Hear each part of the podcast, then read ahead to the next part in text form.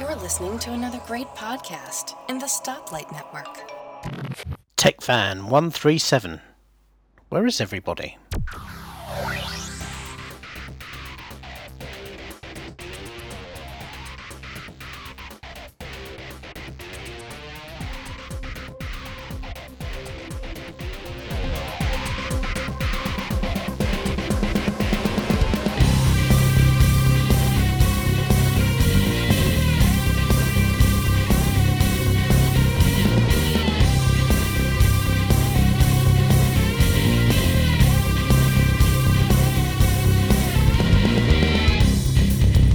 Hello TechFan listeners, this is one of your hosts, David Cohen.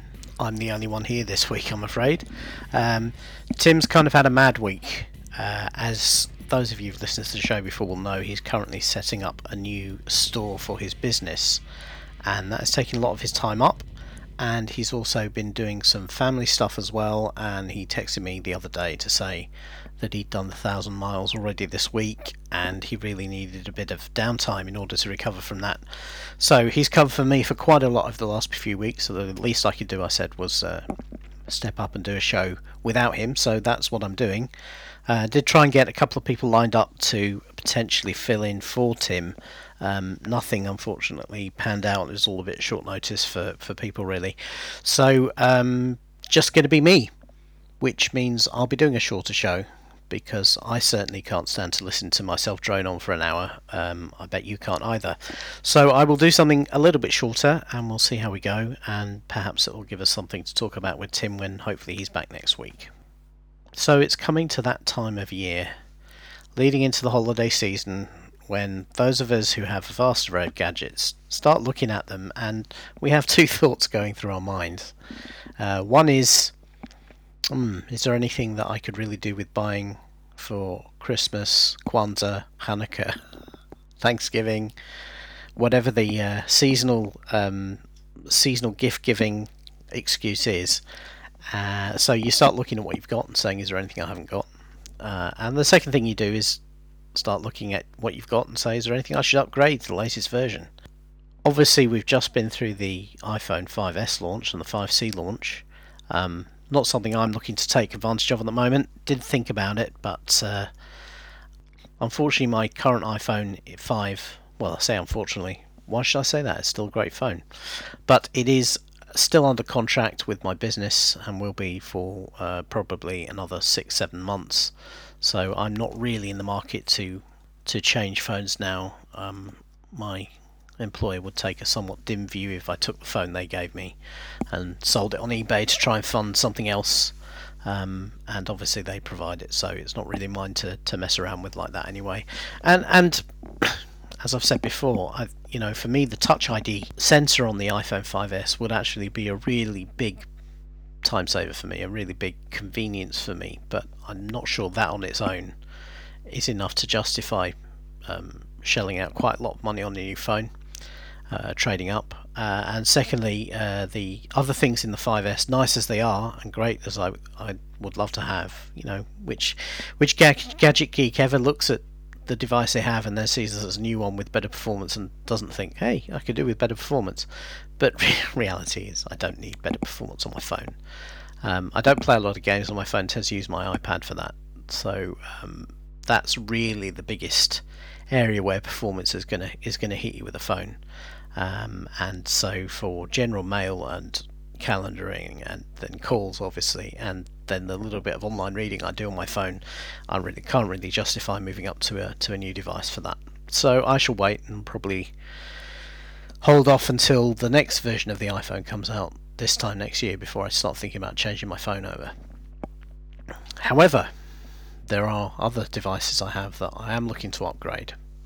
I'm just actually prepping my iPad Mini to put it up for sale. I love my iPad Mini. It's probably my most favourite iPad I've ever had, probably most favourite tablet I've ever used, and it really does the job for me. I use it every day, and I'm conscious that it's probably going to get upgraded by Apple on that event coming up on the 22nd. And because I use the device all the time, and because I could use more performance, because that's where I tend to play most of my games.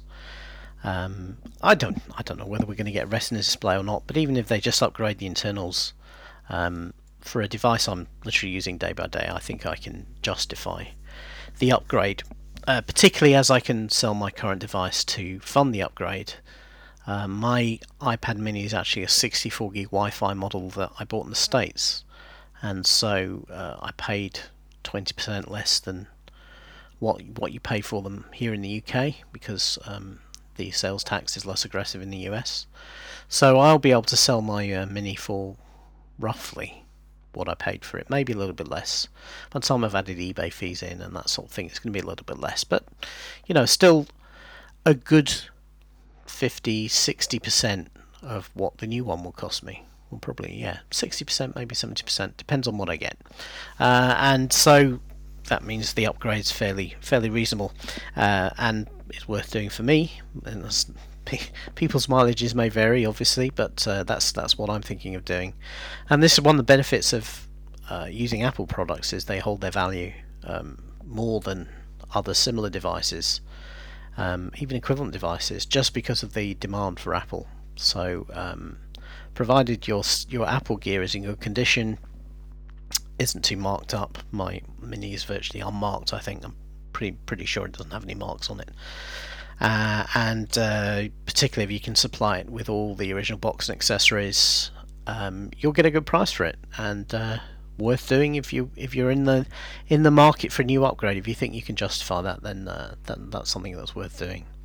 So I'm selling mine now, and the reason I'm selling mine now is that I fully expect that once the new device is released, then the market value of what I have now will drop. So I really want to try and get it sold before the 22nd of October, so that I get the best price for my device. So that's what I'm planning to do. I'll be photographing it tonight and putting it up on eBay, at David B. Cohen, if anybody's interested, particularly if you're in the UK. Very reasonable pricing. Seriously, it's nice iPad Mini, but I don't expect to sell it through TechFan. I expect to sell it via eBay. So that's what I'm going to do. And then, yeah, we'll see what comes out on the 22nd. It's exciting. As I said, I don't believe that necessarily we're going to get Retina displays in the iPad Mini, even though other competitors have managed to deliver that class of display. I don't know whether I haven't looked at things like the new Google Nexus or the Kindle Fire HDXs or anything like that, to really understand whether, even though they have a high resolution, those displays are as good as the standard of display you tend to get in an iPad. That's really what it's going to come down to, is Apple could probably reach that resolution, but it's whether they can reach that resolution at in the Mini, which is a low price product, at a unit cost for the screens that they can afford, while also maintaining the level of quality that they want, is a bit of an open question. I'm sure people who are more up on the ins and outs of the LCD manufacturing and marketing industry would have a better view on it than me. So I don't know. But as I say, I don't actually... Yeah, the Retina would be nice, but I don't actually miss that on the Mini. Because the screen itself is smaller, you don't tend to notice the jaggies as much as you do on the bigger devices, and I've never really had a legibility problem with my Mini. I've always been able to... I do a lot of reading on it, and I've always been able to read stuff fine. So Retina would be great, but I'm not going to be upset too much if I don't get that. But performance, on the other hand, would be nice. I do occasionally come across software on the Mini that stutters a little, particularly on iOS 7, so it would be nice to be able to address that somewhat, and it kind of goes without saying that anything Apple releases in terms of updated iPads are going to have better performance than the current models, so that's probably going to be a bonus. Obviously we expect new features as well, but that's kind of goes with the territory.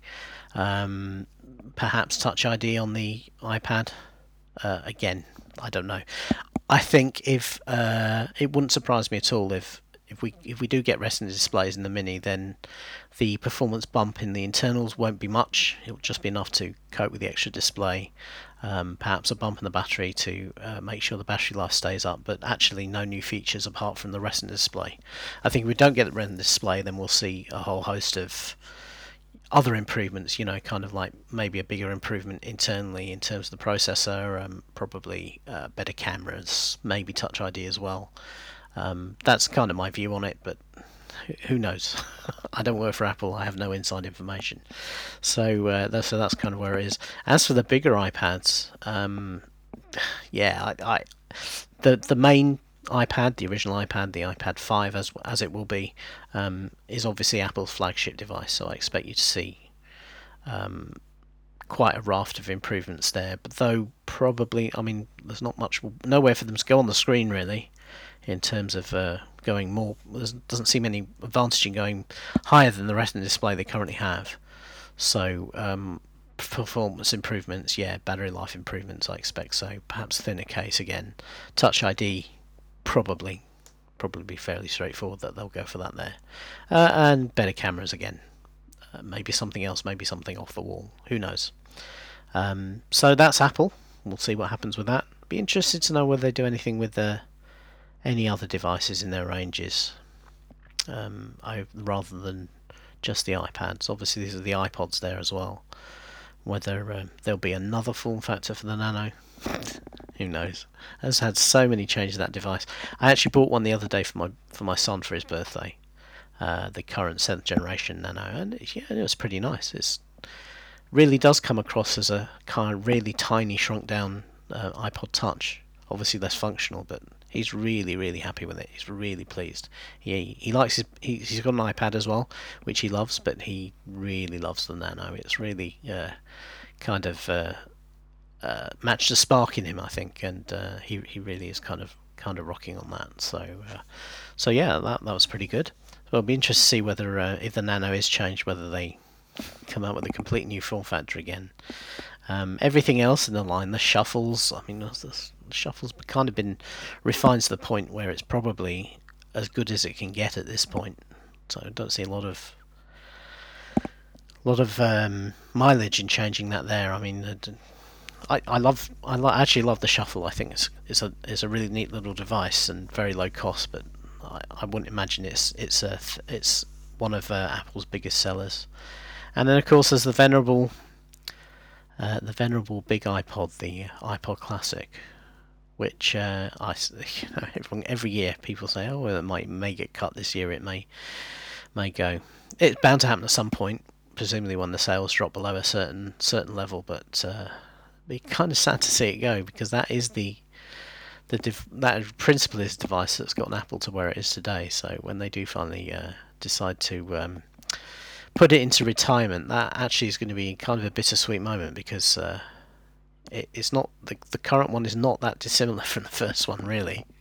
It's got more bells and whistles on it, but actually in terms of basic function it's pretty much the same. So to see that product line end completely will be kind of a little bit sad, but you know, may survive another year if people are buying it.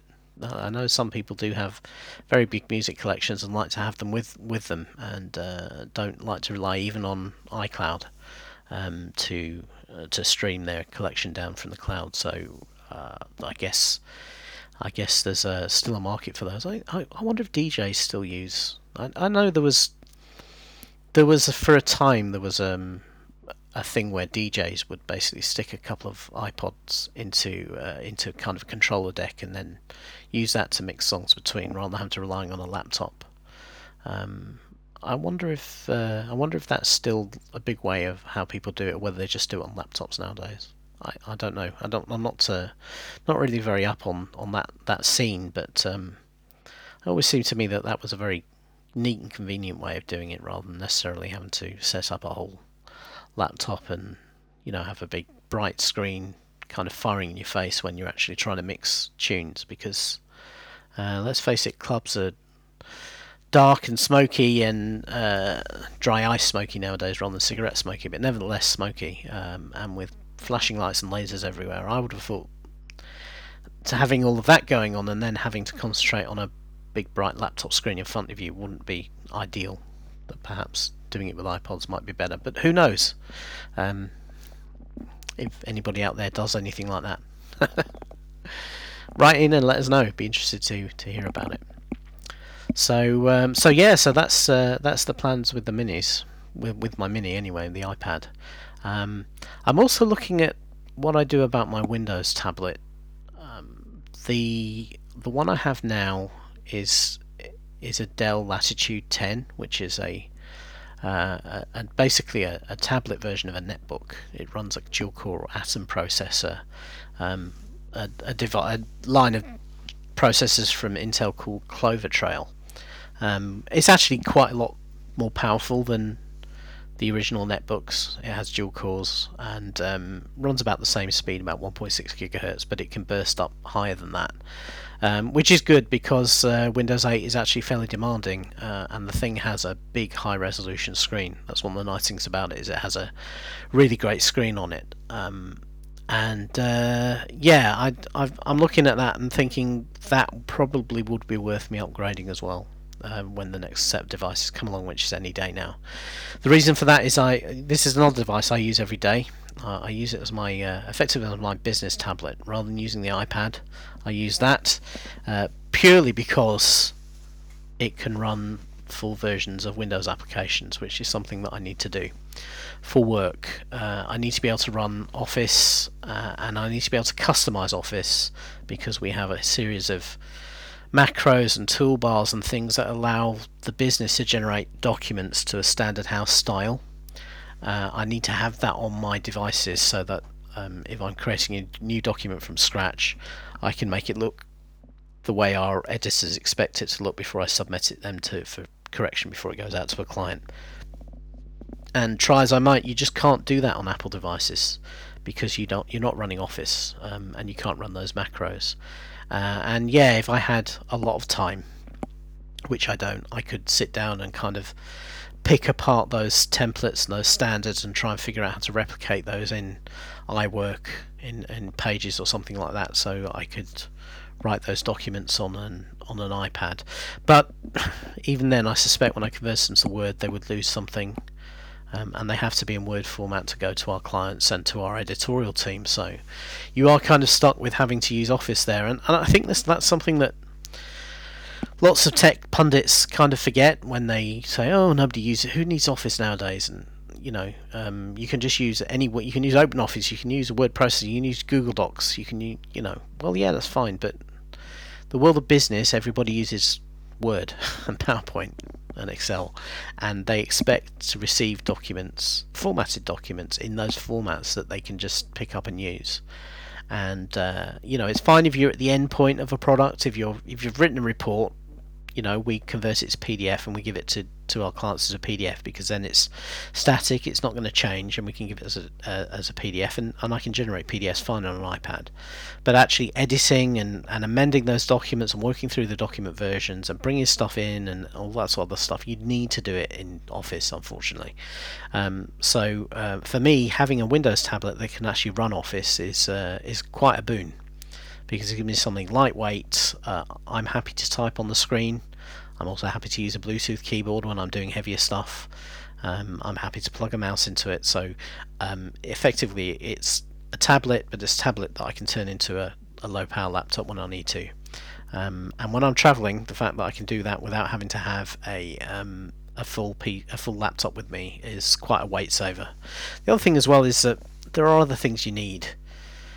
In a business environment, you need to be able to connect to corporate VPNs, and an iPad can only connect to certain types. For instance, we have a Checkpoint VPN in our organisation, and as far as I'm aware, you can't connect an iPad to a Checkpoint VPN. So we also need to run Internet Explorer, because all of our corporate systems are mostly web pages that are designed for Internet Explorer 6, unfortunately. Our internal development teams are, how can I put this kindly, set in their ways. They know what they know, and what they know is coding ActiveX for Internet Explorer 6 or later. And so if you code them and say, well, I'm running Safari on this device, and the timesheet pages all look wrong, none of the columns are lined up, or I can't put things in certain fields because it doesn't work properly and everything, they go, use Internet Explorer. Not a terribly enlightened view, certainly in my My business life and when I'm advising my clients what to do about web standards and development, I tell them to make sure they develop for everything, or test on everything, or use a platform that makes it easy to develop their web apps for everything. Unfortunately, that's a message I can't preach internally. I'm stuck with dealing with what we have. So internally, I need to be able to run Internet Explorer as well. I have tried to run these apps on an iPad using Safari, and also an iPad using Chrome, and in both cases it wasn't up to the job. It just wasn't able to enter the data into those applications that I need to be able to do. So a Windows tablet makes a lot of sense, and it does have to be the full Windows and Windows 8.0 or 8.1 running on an Intel chip rather than the RT chip, the RT version that runs in the Microsoft Surface. So that's kind of where I am with that. So I looked at what Microsoft had released for their updates to the Surface. So they have two models: the Surface 2, which effectively is the Surface RT Mark II, and then they have the Surface 2 Pro. So the Pro is the one that's running Intel. It has basically a Haswell Intel processor in there, so it's very similar to a MacBook Air. But I'd never liked the Surface Pro because it's thick, it's heavy, it had battery life. I believe the new bad battery life. I believe the new one's meant to be better. But the real thing I've never liked about it is, well, there's two things really. First of all, it's very thick, and it has kind of a sprung case with gaps in it so that air can move through it to cool it, and it has a fan in there.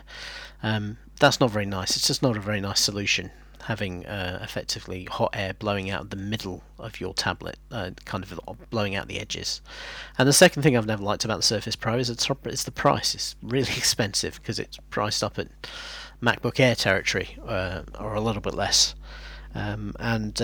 These devices are not devices that we get given to us by our office. They're happy for us to have a laptop. So this is something I'm funding myself, and too expensive. The one I have now I actually bought cheap. I bought it. I was able to capitalise on the fact that none of the first generation of Windows 8 tablets sold very well, and so I bought it secondhand off somebody. It was pretty much, it had a couple of nicks on it, but apart from that it was in pretty good condition, and I paid about £190-200 for it, which I thought for effectively a netbook tablet, I thought that was a fair price. I actually thought that's what they should cost new, to be honest. At the time, Dell were charging about £450 for the same device new, which is crazy money for something like that. So that's what I have, but yeah, I would like to get some more performance out of that. It is a netbook class device. You can see where Dell have cut some corners to save cost. The flash memory in there, it's got 64 gig SSD in there, but it's a very, very slow SSD, and any time you do any disk processing, anything that hits the disk at all, even unzipping a large zip file, you can tell that the flash memory in there is bad because it just takes a long time. You know, not the sort of thing that slows you down most of the time. For most of the stuff I do on it, that doesn't really bother me, so it's not really a huge impediment, and there's a very good chance that later devices from Dell won't be any better because that's a good place to cut cost. But performance of the processor is also a little bit pokey, a heck of a lot better than the original netbooks, which could really bog down very easily. This is dual core, so it will handle a lot of things fairly well, but again, you can hit a ceiling with it if you're not careful, particularly with desktop type Windows apps, not so much with the Metro apps. When you hit that ceiling, you kind of know about it. So the next version of these is Clover Trail becomes Bay Trail from Intel, is meant to have I believe it's a quad-core processor rather than dual-core, so hopefully but slightly faster frequency as well, so hopefully a little bit more general performance there, but also much improved graphics, because the graphics processing on this thing is, the one I have now is terrible. It's fine for rendering the Windows 8 interface. It does that very, very well, It's fine for even for playing that video. I've been able to play that 1080p video on the thing, no problem at all. But for anything else, it really struggles. And you know, there are some applications that it doesn't run well with just because the graphics processor is so terribly weedy. So I'm interested to see these new devices. Looking at the Dell ones, they have an 8-inch and a 10-inch one coming. The Dell Venue 8 and Venue 10 Pro, Venue 11 Pro, I think. The 8-inch one is interesting because that's an iPad-sized device, an iPad Mini-sized device, and they're going to be cheap too. The list price there, Dell are quoting for the US, is $350. So that's pretty reasonable for something as capable as that. As I say, this is not an RT ARM type device. That is actually a full computer, effectively, a full Intel computer. I do have some reservations about how well Windows 8 is going to work on an 8-inch display. The reason I can survive so well on the iPad Mini is that everything is designed for touch in the operating system, and moving from a 10-inch display, 9.7-inch display on the big iPad to the 7.9-inch on the Mini is really no problem at all. All the touch targets are very slightly smaller, but I've not really had a lot of issues with that at all. So no issues there at all. But Windows would be a different matter. Windows 8 really only works properly in landscape mode, doesn't work well in portrait, and an 8-inch device feels better in portrait. It's much easier to hold in portrait because it's like holding a book. You kind of hold it in one hand, you know, and portrait is fine.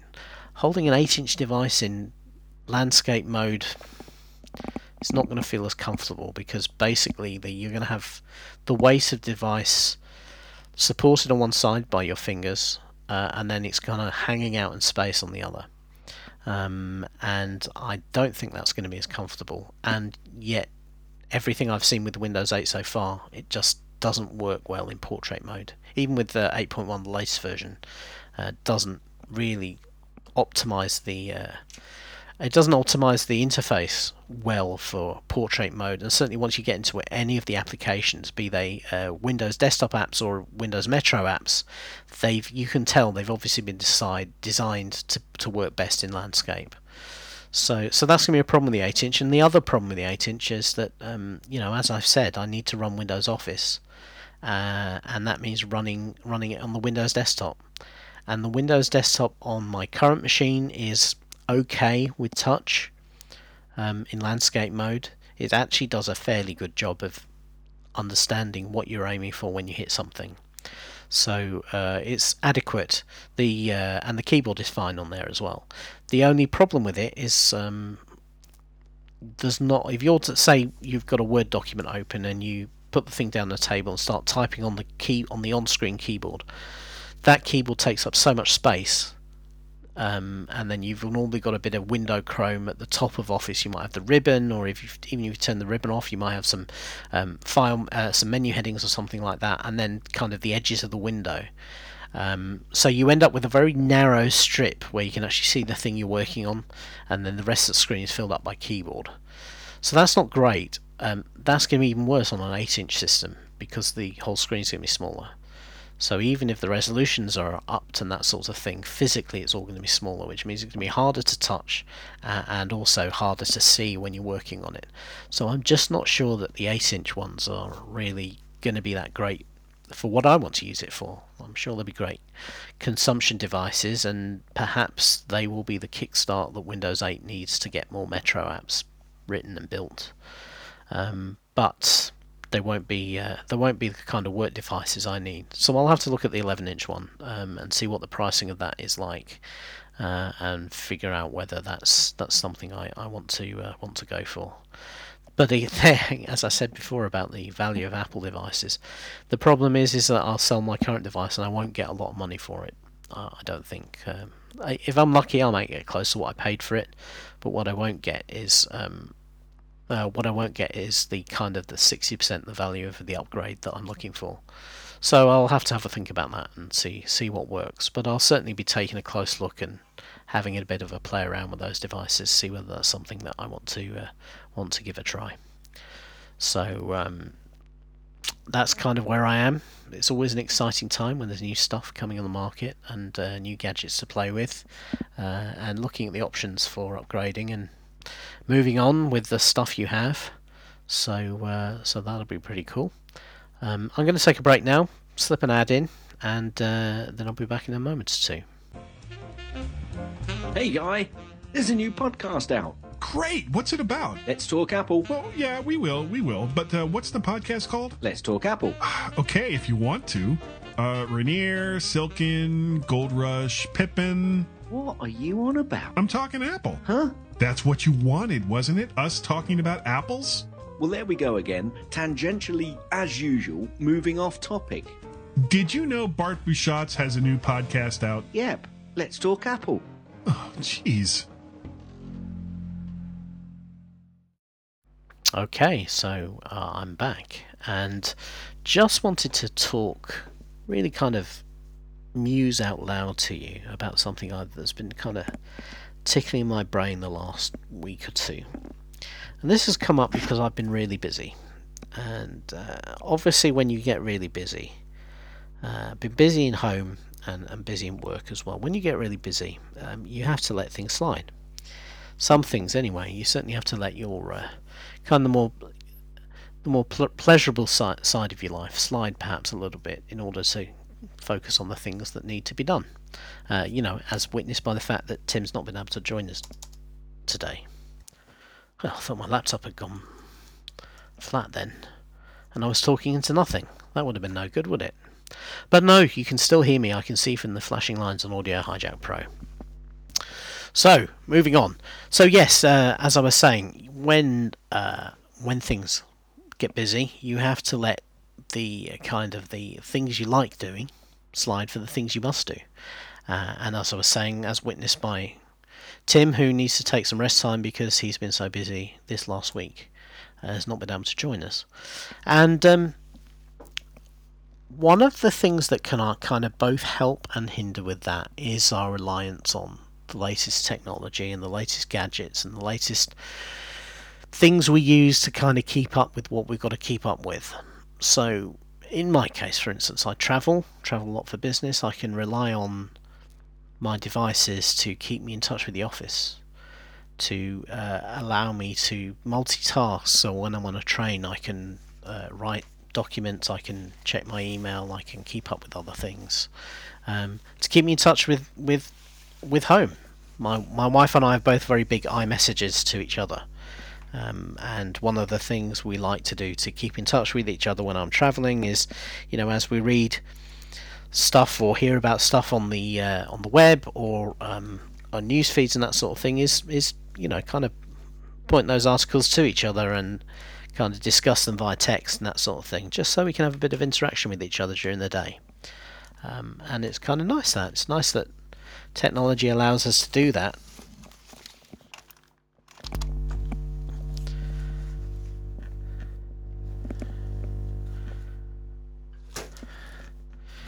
And it's kind of nice that. It's nice that technology allows us to do that and allows us to keep in touch and effectively communicate with each other all the time. But the flip side of that is basically the same outcome but with a more negative consequence. Technology allows us to keep in touch with each other more closely, which means that I can get a phone call wherever I am in the world from somebody at home saying, well, I have this problem, what should I do? And, you know, you always appreciate being included in what's going on. With some respects, you know, if there's a crisis at home, calling you when you're hundreds of miles away and asking you what to do about it is kind of a little bit redundant because you can't see the situation that's going on. Yes, you might have critical information that they need. You know, where do you turn the water off if the water is pouring through the ceiling? You know, who should I call? That sort of thing. But, you know, in some respects, you kind of think, and I've been in this situation, I've thought to myself, well, I'm not there, you are, so you know, you'd be much better making the decisions you feel you need to make based on what you see in front of you, rather than asking me what I should do, what I think you should do, because, you know, I can't see what's going on. So, you know, that kind of immediacy of communication can kind of hinder, really, because then you've got somebody who's panicking, yes, and yes, looking for support, but the same token is trying to put the decision making on you, and you're thinking, well, actually, you make the decisions, and then let me know what you've done, and then if I've got advice or everything, I can do that. But the point is that I'm not there, I'm not seeing what's going on. Perhaps it would be better if you relied on your own intuition and judgment rather than mine to deal with the situation. And that goes for all sorts of things as well. You know, there are people I know in my organisation where I work who are very good at kind of throwing an email over the wall whenever they're faced with a problem, and then as far as they're concerned, it's somebody else's problem until somebody replies to that email, so they don't do anything. And they use that technology as a way of avoiding doing things by effectively passing the responsibility for a task off themselves. So, you know, they'll say, well, we need 4 extra chapters putting into this document, and I'm not sure what material should go in there. I need to check with somebody else. So I've emailed them and asked them what they think, and until they get back to me, then I'm not going to do anything on it. Which is all well and good, except that, you know, those things are normally done to a deadline, and the deadline's not going anywhere, and all you're actually doing by doing that is you're actually delaying the resolution of the problem, and then probably making everybody rush to get the thing finished on time.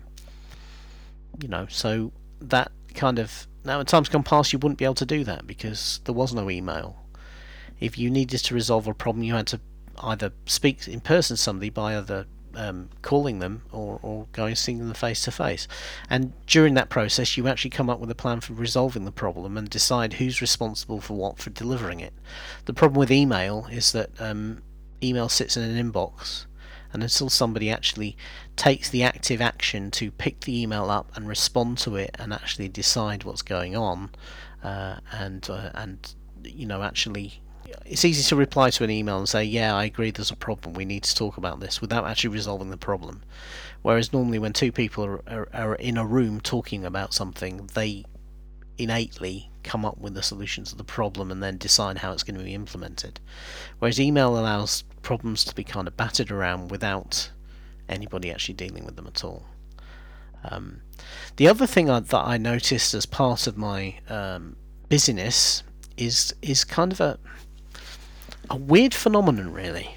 It's an innate pressure that comes from the availability of information that's available. So now we all have connections to the internet that allow us to read news feeds, to allow us to read our Facebook profiles on our walls, to allow us to read our Twitter streams, to see what's going on in the news, so we can read websites, you know. And then outside of that, we have our entertainment stuff, we have our video games, and we have our movies, and we have our TV shows, and it's never been easier to not worry about missing a TV show.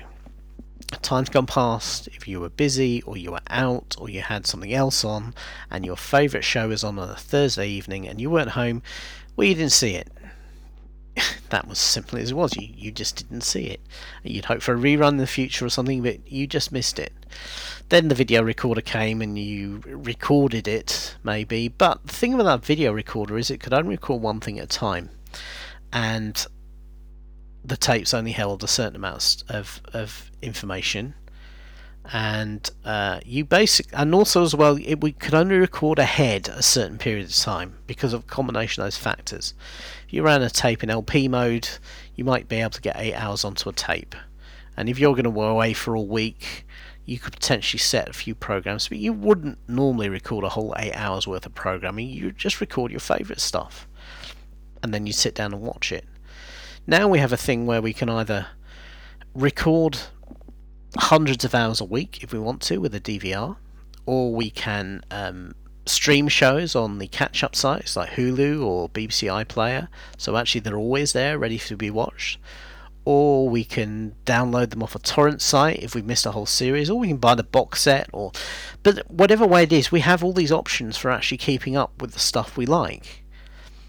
And then you find what happens is when you're not able to, for whatever reason, you feel the pressure of thinking, oh, there's stuff out there that I want to watch, and I'm behind. I'm behind with my news feeds. I've got 450 items sat in my RSS feeds. I've got 1,000 emails sat in my inbox. I've got 3 hours of the Big Bang Theory because I've missed it for the last 6 weeks.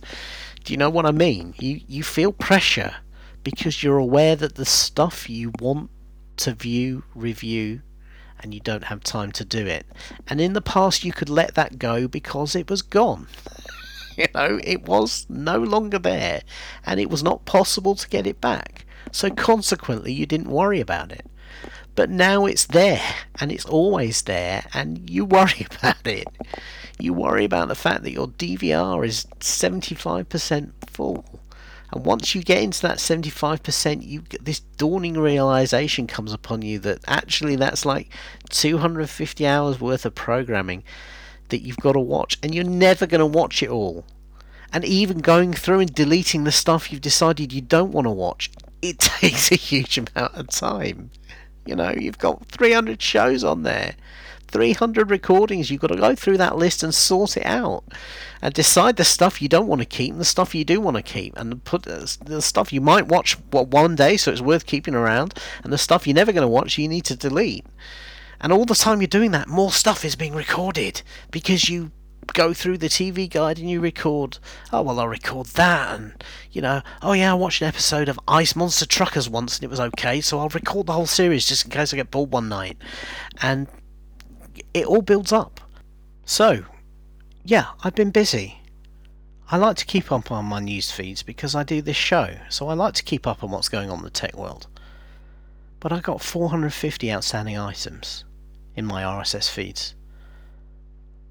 Sitting down and reading through all that, even just sorting out the stuff I don't want to read, is going to take me time. And all the time there's more news coming in. And you do feel pressure from that. And that's kind of silly because you should be able to let it go, and yet you don't. And so I start wondering, all this technology, all this information, are we controlling it, or is it controlling us? Are we actually responding to the world around us because it's making us do things? It's making us feel pressured. It's making us feel like we're behind, that we're not up with everyone else. And isn't everyone else in the same boat? We've all seen that situation where you know, you see a couple in a restaurant and conversation lulls, and then you kind of get that pressure again. Yeah, it's like, well, we're not actually talking to each other, so maybe I could pull my phone out and check my emails, check my Facebook page. And you know the person across on the table from you is thinking exactly the same thing. And do you know how you know that that's the case? Because what happens when one of you gets up from the table to go to the bathroom, immediately the other person pulls their phone out of their pocket. Immediately. I see it happen all the time. I spend a lot of time sat on my own in restaurants when I'm travelling on business. And hey, what am I doing when I'm sat on my own in restaurants travelling on business? I'm reading my phone. That's what I'm doing. Trying to keep ahead of the pressure. Trying to keep ahead of the wave. Try not to fall behind. But maybe we're all behind. Maybe we're all falling behind. And perhaps that doesn't matter. What do you think? Get in touch with us and let us know. TechFanPodcast.com is our website. You can find our email addresses on there, and our Twitter handles and everything else. Love to hear from you. Till next week. Bye.